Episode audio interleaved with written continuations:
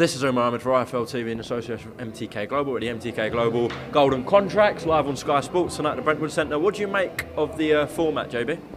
Um, first of all, good evening, everyone. Good afternoon, good morning, whenever you watch this.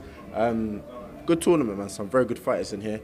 Um, some good names, good, good. Um, I wouldn't say prospects. These are good fighters, man. So I've, I've come to watch um, as a fan of the sport and um, just to support a few of the fighters on here.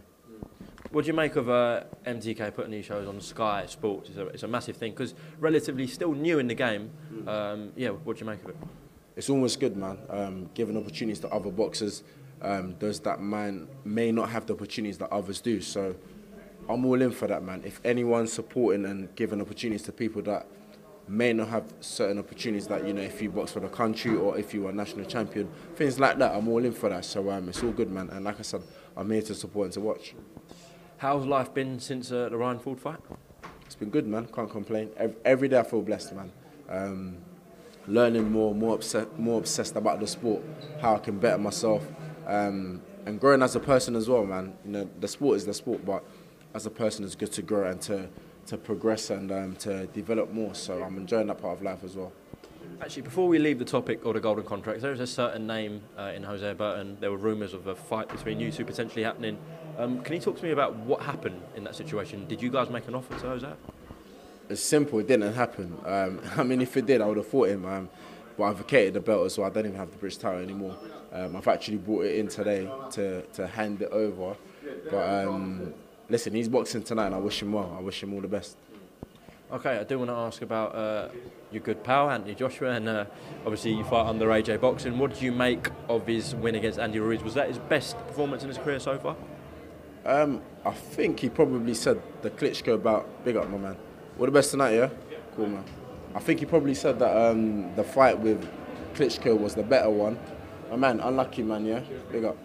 Cool, man. That was the better one, but he was kind of faultless in that Ruiz fight. Yeah, Ruiz, so he got dropped obviously against Vlad. Faultless, man. Um, came out. I think I felt he boxed the way that no one anticipated was going to happen. So um, credit to him, man. Listen, it, it, it was all about winning. However it came, he had to, and he did. My man. Respect, man. Congratulations, yeah. Cool, man. Congratulations, cool, man. Um, so you had to find a way to win, and you found it to win. So big respect to him, man. Um, the whole nation was dependent on that. The whole world was dependent on that. So um, for me and for everyone else, um, we want to congratulate him. And like I said, man, we're happy you won.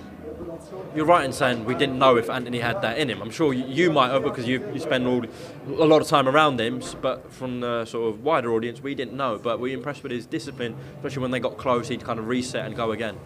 It was a disciplined performance. It's one thing saying you're going to box for 12 rounds, and there's another thing, yeah, the belt collector. I've got it. I've got it. Don't worry. I've got cool, cool. I've got it. I've got it. so I was trying to serve this guy all day, but um, but no, listen. It's one thing saying you're going to box for 12 rounds, and it's another thing actually sticking to boxing for 12 rounds. So. Um, a game plan that no one expected, and um, once again, man, he did what a champion had to do, which was to win. So uh, win at all costs, and that's what he did. As impressive as he was, a lot of people weren't impressed with Andy Ruiz in terms of the weight he came in and some of the comments he made after the fight. That uh, he partied a lot and didn't really train, didn't really train for the fight. Um, what do you make of his comments and his weight? Um, I, I haven't even read it or kept up to um, up to date with him, but he basically said he didn't train for the fight. Whether that's an excuse, whether that happened, I don't know. yeah, they say if you fail to prepare, then prepare to fail. Um, prepare to, what's the quote? if you fail to prepare, prepare to fail. Yeah, yeah, exactly. So um, that's what happened to him. But listen, man, he he won the first fight. Credit to him, respect to him and his team, man. The second fight didn't go his way. If the fight a third time, it would be a good fight. But um, respect to him, man. He's made history. He's the first Mexican heavyweight. That you can't take away from him. Uh, I do want to ask about Lawrence Okoli as well. We expect him to have a world title shot next year. I mean, the, the pace he's moving at, both of you, but he's fighting for a world title already. Uh, what do you make of, uh, yeah, again, your good man Lawrence uh, fighting for a world title next year? Um, I feel that he's clocked that there's an opportunity there, an opponent that he feels he's more than capable of beating. Um, his team feel the same way, so it's like, why not? Why not go for it? Um, and Okoli, whoever, I'm not sure who, who the guys that he's fighting, but if they've all agreed to it, I'm sure he'll win, man. Deceiving fighter Lawrence from the outside, you might think, oh, it looks tricky, but when you're in there, it's even trickier. And he's got a massive right hand. When he you don't see it come, that's the thing. So um, I'm sure Lawrence and his team will prepare accordingly and they'll get the win, man. It would be huge for UK if he bags a world title so soon. I don't think you're too far off, though, are you? I feel I'm getting there. As in, as in how far I am from it, I wouldn't. I'm not too sure, man. For me, I just need to win my next fight, no matter who it is. Um, the fight with um, Blake Cap- Caparello, I think his name is. That didn't work out in November. Um, so I'm sure my next fight will probably still be another world title eliminator. So we're creeping up as well, man. We're getting the front foot in, um, and when it's time, we'll land the right hand. Can we expect to see you out sort of February, March time next year, early on, yeah? Yeah, about that time. Not not hundred percent sure when, but I'm going away to see my mum in Ghana, the motherland, and um, spend some time with her. Come back and then I'll be back in training. Taking over as always, but the real training will start when I come back into England. Okay, uh, Josh. Just lastly, I know you're someone who, who looks up to God a lot. I see your, your social media posts, etc. Um, obviously, Christmas is coming up, time of joy for most people, but there are people who don't have family around them or, or friends, and just want you to kind of give a, a message to anyone who might be struggling at Christmas, just a, a message of hope or inspiration. For everyone, Merry Christmas. Most importantly, I hope that no one is alone. I'm looking right into the camera. I hope no one's home alone. If you are, reach out to someone near you. And for those of us that have the privilege and that are blessed with food, family, friends all around us, invite someone. Whoever you feel is lon- lonely or alone, invite them, man. Think hard about it because you're having a good time, but there's someone that you know that's going to be alone, and we don't want that to happen. So reach out to someone, invite someone in, be a friend to someone, be a brother, be a sister, be a parent, a dad, an uncle, whatever it is, be that to someone and invite them in. Draw them in. I've got a big family, so when I'm celebrating Christmas, I'll make sure anyone that I know that hasn't got that surrounding or that support, we bring them in. So, um, yeah, let's enjoy the moment and the time. But if you can, reach out to someone. It's important and bless someone. Well said, man. Well, enjoy Ghana and uh, Christmas, Happy New Year as well, and uh, can't wait to see you uh, in action, whether it's uh, at the O2 or maybe in America. Who knows? Who knows, Who JB? knows, man? Respect, man. Thank you very much. God bless you. Thank you very much. Is special.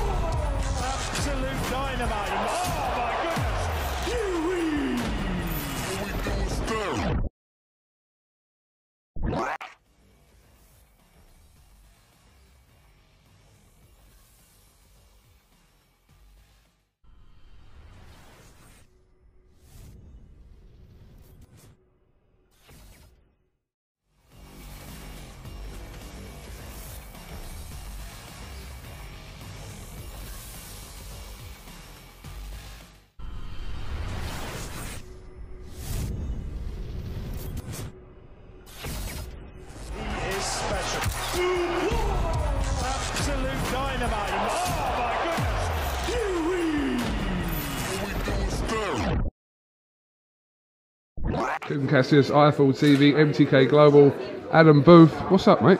Nearly tripped over that. Oh, cheers. Uh, reaction to uh, a unanimous decision victory for Michael Conlan tonight against Nikitin. He did a good job because you know it was an easy one for him to get emotional with, but he outboxed him, he outfought him on the inside, he hurt him a couple of times, uh, and he got a, a big win and a win that emotionally now he can move on and get to the next level. You were reluctant to kind of talk about, which understandably, fights after tonight. He's got tonight out the way now. Uh, mentally for him, it was important tonight, wasn't it, to get this kind of out of his system? Part of his story, so Yeah. and he's probably he's probably embellished it a bit too much in his mind's eye. But anyway, that one's out of the way. You can celebrate it, and I'm pretty sure that St Patrick's Day at Madison Square Garden is screaming at us now for next year. Is he ready for a world title now? No, not yet. No, there's still some. Because a lot of people say he is, I want to see him add a few more things. I want to see him make little transitions in fights without making some sloppy mistakes.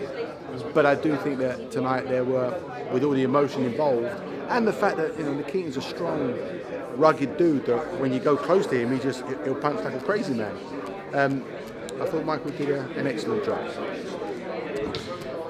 what kind of opponent will he be fighting in St Patrick's Day? Because I'm assuming kind of Don't know. We're gonna we're, we're gonna. Do, we agreed as a team that we wouldn't discuss anything about the next opponent until this was out of the way because there was so much emotional baggage attached to tonight. So we haven't. But whoever it is, we'll find him. Don't worry, we'll find him. If you were to rate his performance out of 10, what would you give it? Seven and a half, eight, maybe eight, maybe an eight. So there's a lot more to come from Michael No, Conlan. absolutely there is. I mean, if you see what he does in the gym, and, and, and the reason why they have these fights is, is to gradually transition from the things they're doing in the gym to fight night under the spotlight with eight ounce gloves and no head guard. And I thought tonight he did a few things that he hadn't done before as a pro. Do you think some people still forget that he's not the finished product and they kind of expect more from him? Well, no, I know he's not the finished product, and so does he. But you know, with, with his amateur grade and his professional attitude to his No, but then she said, his but then fight she said the game, ref is a discretion. um, I see him getting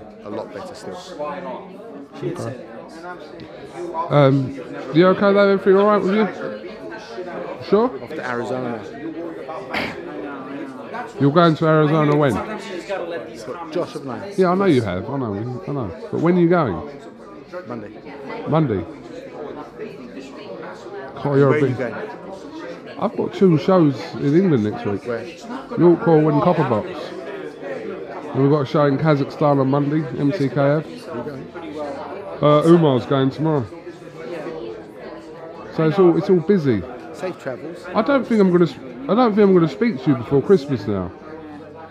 I don't. No, on camera. I mean, I'll obviously be round yours Christmas Day. Would you have me round yours for Christmas Day? No. Wouldn't you? What if I had nowhere to go? You doing? No, but if I didn't. You doing? No, if I had nowhere to go. I'm just asking a question. if I had nowhere to go, would you invite me around for Christmas Day? What? What do you think? Yeah, you would. You definitely would. Uh, where is he? He's getting stitched. Oh, okay. Have you got any closing words? Any message for your fans? Um, I'll let you guys go. Special. Absolute dynamite.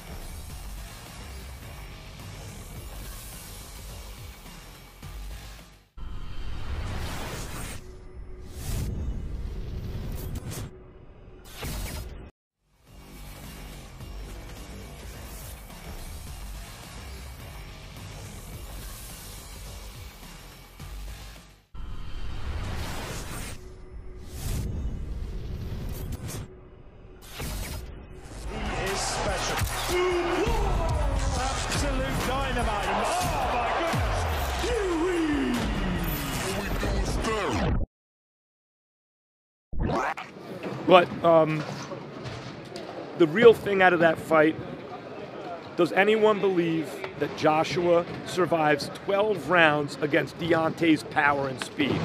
Like, even if he's boxing well, you have to imagine at some point Deontay's going to reach him. And then what happens? I don't think it's enough for Joshua to be a safety first fighter.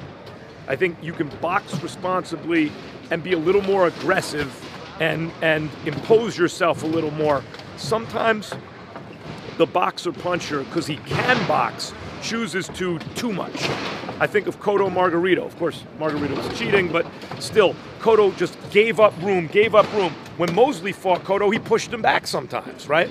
Um, I think of uh, um, Beterbiev and, and Gvozdyk. Gvozdyk was the boxer puncher, looked kind of good early, but Beterbiev kept putting that pressure on and eventually got him. I think Joshua can box responsibly and carefully and also more aggressively than he did against Ruiz, and that may be his best shot against Wilder, instead of just trying to avoid the right hand all night, because you think eventually that right hand is going to land. So you better be doing some damage yourself. Max, Wilder versus Fury determined the number one heavyweight. Yeah, Wilder Fury's number one and the lineal champ, and Joshua's his number one contender. Bob Arum, Bob Arum says that Kubrat Pulev will knock Joshua out. The thing about AJ, he was never going to be a guy who never lost and just beat everyone forever. He was always going to be a very dramatic fighter because he has a champion's heart. He's big and strong. He can punch, and he'll make the fights. Like he will make the fights. People saying Joshua's running up. Joshua's going to make those fights. And when you're the money man in the division and you'll make the fights, you're in a great era. So I'm not worried about that. And, and by the way, they'll also get up off the deck. Um, so Pulev, like guys have, but but he's vulnerable. Guys have chances against AJ. It's one of the reasons he's an interesting fighter. Uh, jo- Joshua, Joshua's mandatory is Usyk and also Pulev. Um, how do you see those fights going down? we got to see what Usyk looks like against Chisora or someone, right? Like, let's see what he looks like at heavyweight. I suspect Usyk's going to be a good heavyweight. I suspect. But I don't know until we actually, like, Chazz Witherspoon doesn't count. This isn't, you know, eight years ago. This is now. So we got to see what he looks like, but I, I don't, I don't think they're going to make that fight right now, Joshua and Usyk. I think if Usyk shows up against Chisora, and shows, and he's more or less the same guy he was at cruiserweight. Now think about the heavyweight division: Wilder, Fury, AJ, Ruiz. Just based on the first AJ. By the way, Ruiz also went tooth and nail with Joseph Parker down under, and barely lost that fight. Like for a fat guy, he's in boxing shape. He can move it like he is. It's true. So so, and now Usyk. If you add Usyk, that's a lot of top heavyweights. Dillian Whyte? Yeah, Dillian Whyte's a good fighter. I, I, I wouldn't say he's like it doesn't mean he can't beat some of those guys, but when I think of the top of the division, those are the names I think of. Fury's the lineal champ. He and Wilder got to sort that out. AJ is the guy who knocked Klitschko out and became a consensus champion before Ruiz. Ruiz showed his quality, and Usyk was a, was a great cruiserweight, but now we got to see if he can carry the weight. To me, that's the top of the division. Can Ruiz bounce back from this lackluster performance? Ruiz, Ruiz is a natural fighter. He, he'll be able to fight. The question is, can he stay disciplined enough to give us the best version of him? He is special. Absolute dynamite. Oh my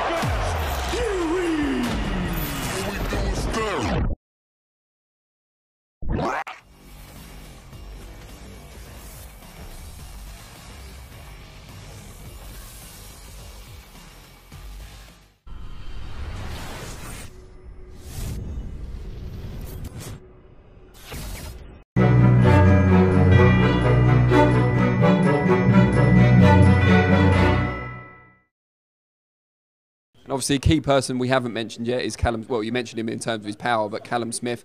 What's next for him, and is he going to get that Canelo fight? Well, it's all down to Canelo. Canelo it, we can't force anyone to fight anyone, and um, from what I'm hearing, there's a short list, and Callum as well as Billy Joe is on it, and um, the decision will be made by the second week of January. So everyone's just sitting waiting to see what happens, and if we get the call up and we have to go to Vegas in May, we'll snap the hands off for it.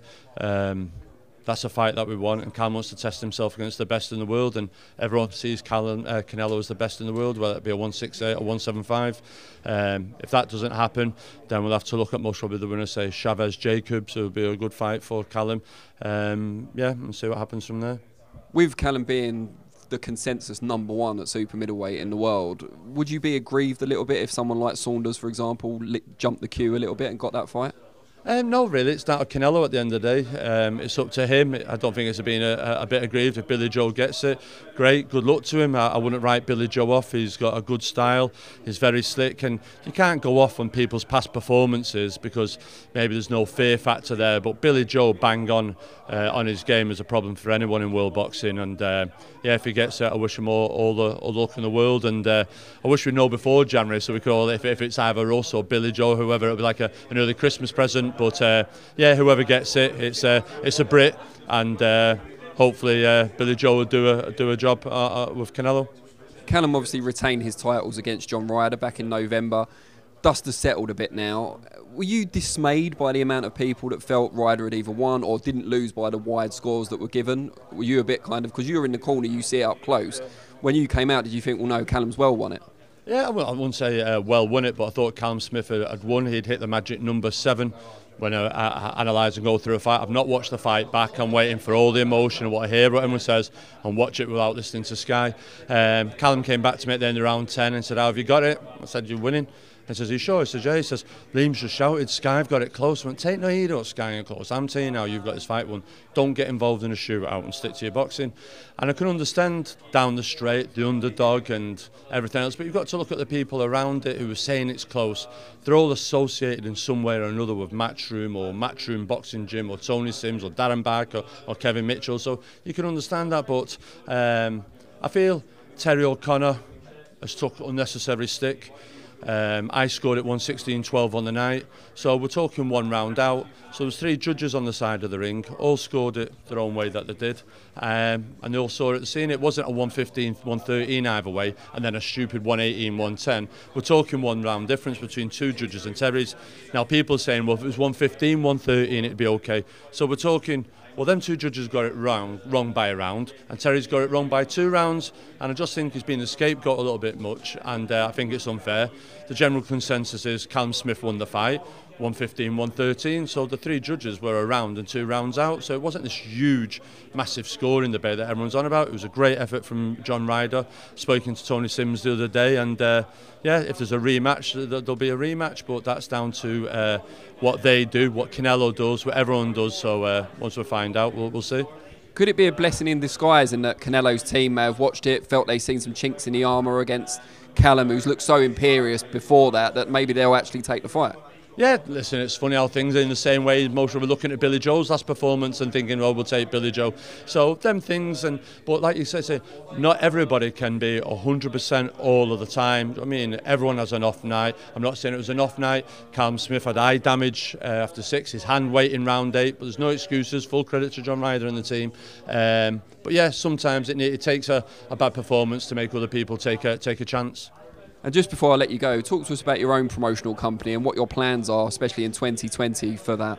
Yeah, no, uh, we've got our third show, M22 Promotions. We've got uh, uh, Sam Hyde versus Dion Juma, English title. Uh, Marcus Morrison on the bill. Mark Jeffers will be fighting for his first bill, and some other kids. And um, there's a show then penciled in back end of March, what we're looking to do. And uh, the end term goal, the long term goal, like anything. Um, just boxes ticked. I, I, want to, especially being from Manchester, I'd love to promote a show at Manchester Arena. So uh, it's a long way to go. Everyone, even Robert Smith says, "What you're doing, you're mad. You never win, make money or anything else." But there's just little things, and for the likes of Sam Hyde and you see Eddie Hearn, the stable, how busy it is. It doesn't have room for everyone all the time. Hosea Burton is a prime example of that. Um, so sometimes you've got to uh, do stuff to, to help your fighters. Brilliant. Well, we wish you the very best of luck with M22, Joe, and, and going forward on Saturday night as well. Cheers, thank you, Dan.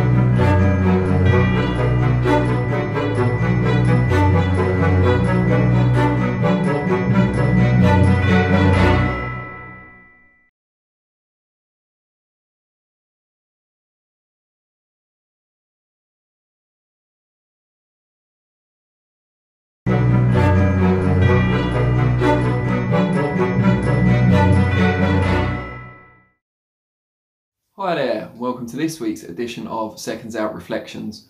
We're here every Monday, 4.30pm to review the boxing action of the weekend just gone. And we're going to start in the mecca of boxing, certainly in the USA, Madison Square Garden in New York, where one of the best pound for pound fighters in the world, Terence Crawford, once again underlined his incredible talent. Going up against his mandatory challenger in, I'm going to try, uh, Kavaliauskas, probably close.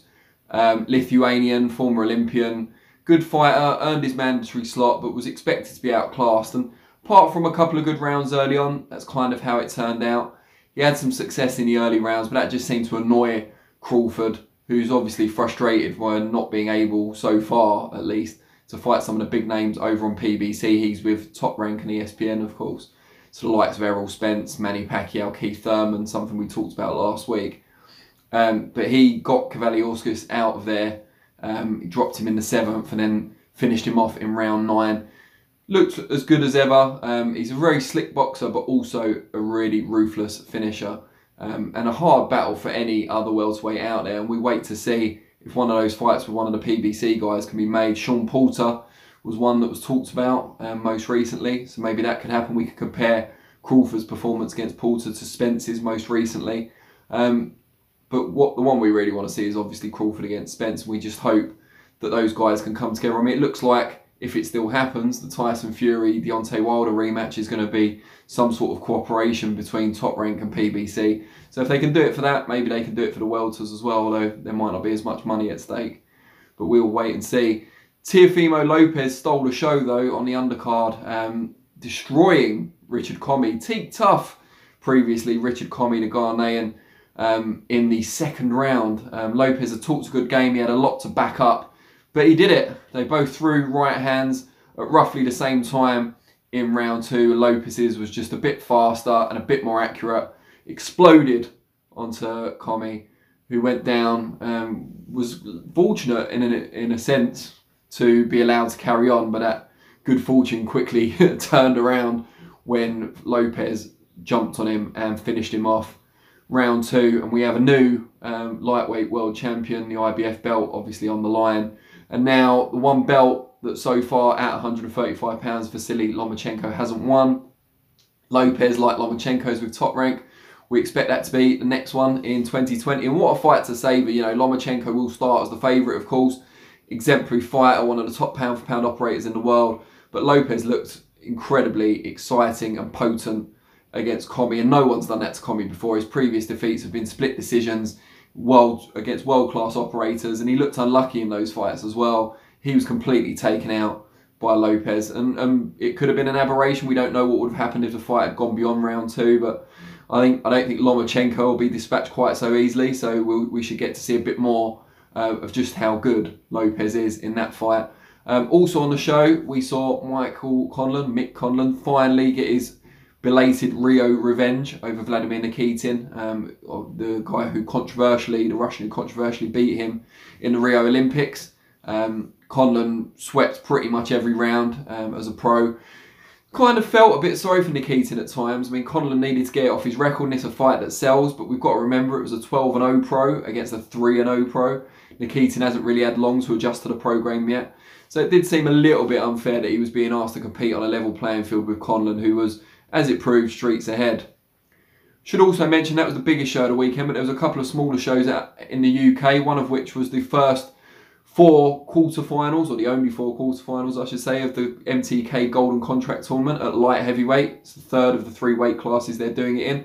Kind of like a mini World Boxing Super Series, if you like, with kind of European and domestic class boxers rather than the top fighters in the world. And no less entertaining as a result, I must say. Um, Ricard Bolotniks, Latvian, coming off a great win in Russia over Sergei Ekimov, proved to be the revelation of the quarterfinals, um, knocking out uh, Stephen Ward, who was one of not the favourite for the tournament, but kind of fancied by a few. Unbeaten Stephen Ward, well, he's not unbeaten anymore. Got hammered, it's fair to say, by Bolotniks. Uh, Ward now looking to perhaps move up to cruiserweight. Liam Conroy also went through by virtue of a win over Andre Sterling. Sergei Michel, um, he went through too, beat uh, brave Scotsman in Tommy Philbin. And the favourite, Hosea Burton, dropped uh, Bob Ajisafe, both awkward, rangy operators, but dropped Bob Ajisafe early in their fight in the first round and then continued to outbox him for the remainder. So they're the four semi-finalists. And we also saw Dan Azeez win the vacant English belt on the undercard uh, with a good win over Lawrence Osueke. Before I go, I should also mention Ultimate Boxer took place on Friday night at Planet Ice in Altrincham. And Nick Webb, who's had a bit of an up and down career, came out on top and wins the money and the golden robe. So well done to him. Now, what I want to know from you guys is if Terence Crawford can't fight Errol Spence next, if politics get in the way, who else would you like to see him fight? And who's your performance of the weekend? I think Lopez is an obvious one, but I'd like to know what you think. Let me know in the comments below and I'll respond to some of the better ones. Um, I'll be back next Monday, of course, for reflections, Monday 4:30 p.m. And I'll also be here for Flex Expectations, looking ahead to the fight before Christmas, among other things. Thursday at 4:30 p.m. with uh, Flex Expectations. Always a pleasure, and I'll see you soon. Cheers.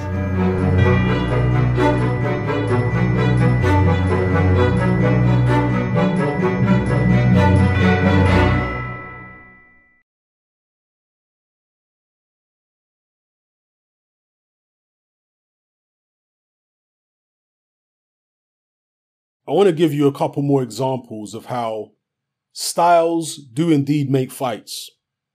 Linear logic very often doesn't work in boxing. Just because fighter A beats fighter B and fighter B beats fighter C, it doesn't necessarily mean that fighter C can't beat fighter A.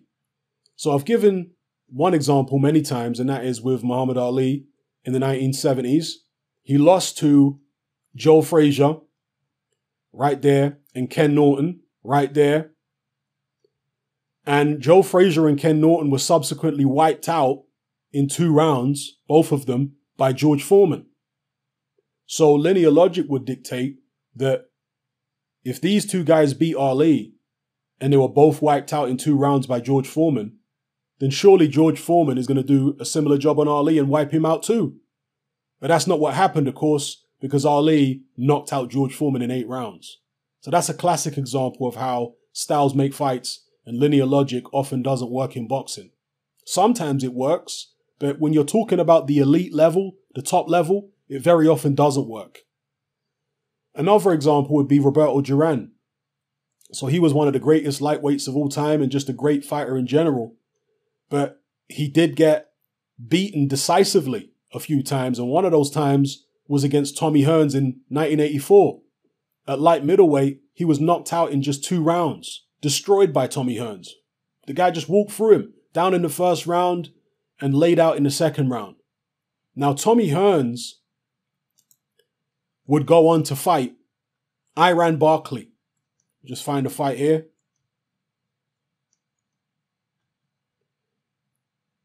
Where's the first Barkley fight? Okay, here it is. So Tommy Hearns went on to fight Iran Barkley.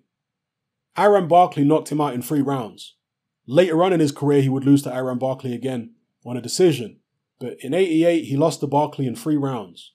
So linear logic would dictate that since Tommy Hearns destroyed Duran and Barkley knocked out uh, Tommy Hearns, Barkley should be able to beat Duran as well, right? Linear logic. Especially given the fact that Barkley was a huge middleweight, 6'1, big puncher. I mean, he finished up his career at heavyweight, just to give you an indication of how big Iran Barkley was. Roberto Duran was really a blown up lightweight. So again, linear logic would have you believe that Iran Barkley should be able to deal with Roberto Duran easy.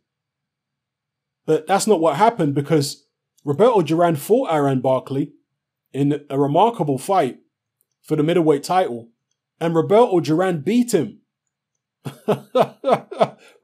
Roberto Duran beat Iran Barkley. He jumped up to middleweight again. Well, he, I mean, he, his weight was all over the place, to be fair, Roberto Duran, uh, but he was at his best, really, at lightweight. Jumps up to middleweight, and he's way, way up there in age by this time. Roberto Duran must have been 36, 37 by the time he fought Iran Barkley. And as I say, Barkley, a huge middleweight. Duran goes in there and beats him. So linear logic didn't work there, did it? Duran was supposed to lose. This old guy, blown up lightweight, going in there against the guy who'd knocked out someone in Tommy Hearns who'd wiped him out in two rounds. He was supposed to lose the fight. He went in there and won it. Another example of how linear logic often doesn't work in boxing at the top level, of how styles really do make fights, would be Shane Mosley. So Shane Mosley at one stage of his career was regarded as the best fighter pound for pound in all the boxing publications and what have you. But then he fought a guy called Vernon Forrest, rest in peace. Forrest ended up schooling Shane Mosley over 12 rounds. That was a big shock at the time, what Vernon Forrest did to Shane Mosley. They had the rematch uh, later the same year. Same thing again. I mean, it was a closer fight, but Vernon Forrest still won clearly. Vernon Forrest then ended up fighting a guy called Ricardo Mayorga, crazy Nicaraguan. Nobody had heard of Mayorga prior to this. I certainly hadn't heard of him before. Mayorga comes in and steamrolls Vernon Forrest.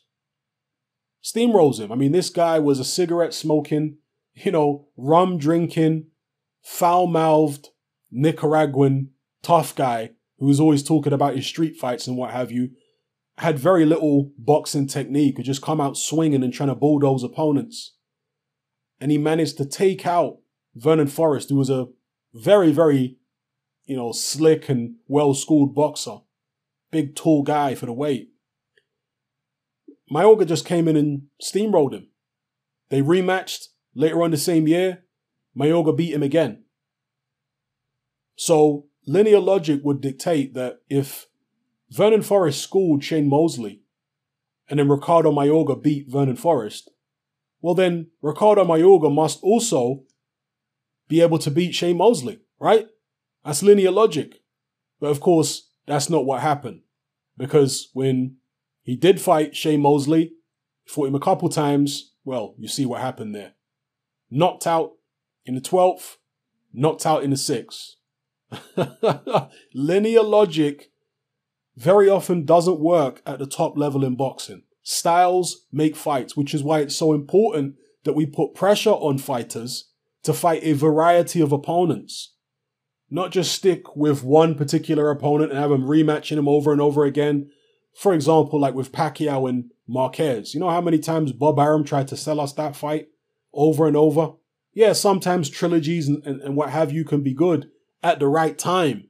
But sometimes it's a case of fighters understanding that if they go out there and take on all comers, they're going to stand a much greater chance of losing.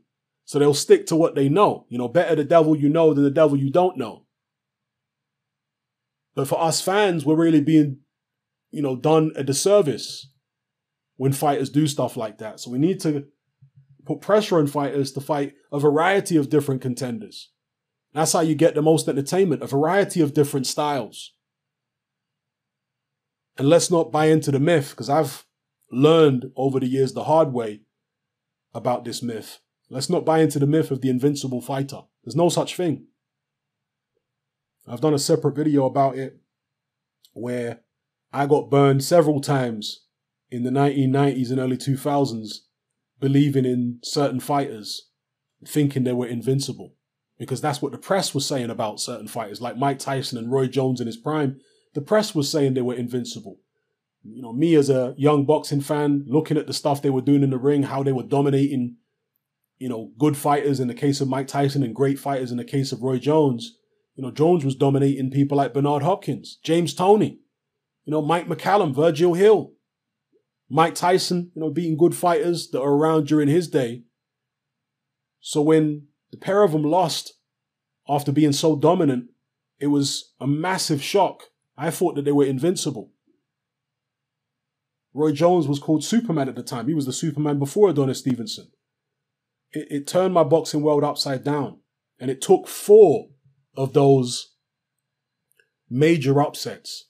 Tyson being knocked out by Douglas, Tyson being stopped by Holyfield, and uh, well, I want to say four, three really. Roy Jones getting knocked out by Antonio Tarver. Those occasions right there just shocked me to my boots. Shook me to my boot. I, I couldn't believe it. But it was particularly after Jones was knocked out by Tarver in two rounds. That was the last time that I ever bought into this myth that a fighter was invincible. You know.